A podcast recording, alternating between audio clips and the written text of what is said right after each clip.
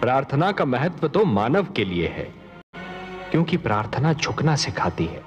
जिस प्रकार वृक्ष की डाली फलों से लद जाने पर झुक जाती है, उसी प्रकार जब मनुष्य को ज्ञान और समृद्धि मिले तो उसे झुक जाना चाहिए। जो सिर झुकता नहीं, उस सिर में अहंकार अपना डेरा डाल देता है। संतान कभी कभी यह भूल जाती है कि उसके अपराध का दंड केवल उसी तक सीमित नहीं रहता। उसके माता पिता को भी भोगना पड़ता है। महादेवी जिस प्रकार चोट यदि केवल एक ही उंगली को लगे, तब भी पीड़ा सारे शरीर को झेलनी पड़ती है। उसी प्रकार भूल परिवार के एक ही सदस्य से होती है, परंतु उसका प्रभाव और परिणाम समस्त परिवार को सहन करना पड़ता है। यदि रोने वाले के साथ कोई रो दे तो वो व्यक्ति श्रेष्ठ कहलाता है महादेवी, महान कहलाता है।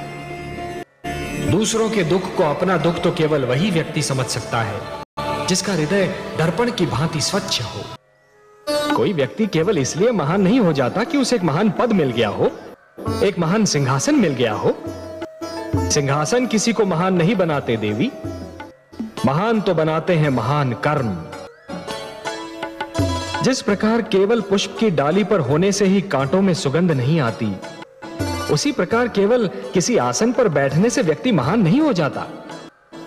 हाँ, यदि कोई महान व्यक्ति साधारण से आसन पर भी बैठ जाए तो वो साधारण आसन महान अवश्य हो जाता है। कोई भी स्नेह अधिक महान नहीं होता। जीवन का तो वास्तविक उद्देश्य ही है कि ईश्वर के प्रेम में अहम को भूल जाना, क्योंकि ईश्वर से प्रेम हर प्रेम का स्रोत होता है। जिस प्रकार मरुस्थल की रेत दूर से जल के समान चमकती है, परंतु निकट जाकर ही यह ज्ञात होता है कि वो तो सूखी रेत है, जल नहीं।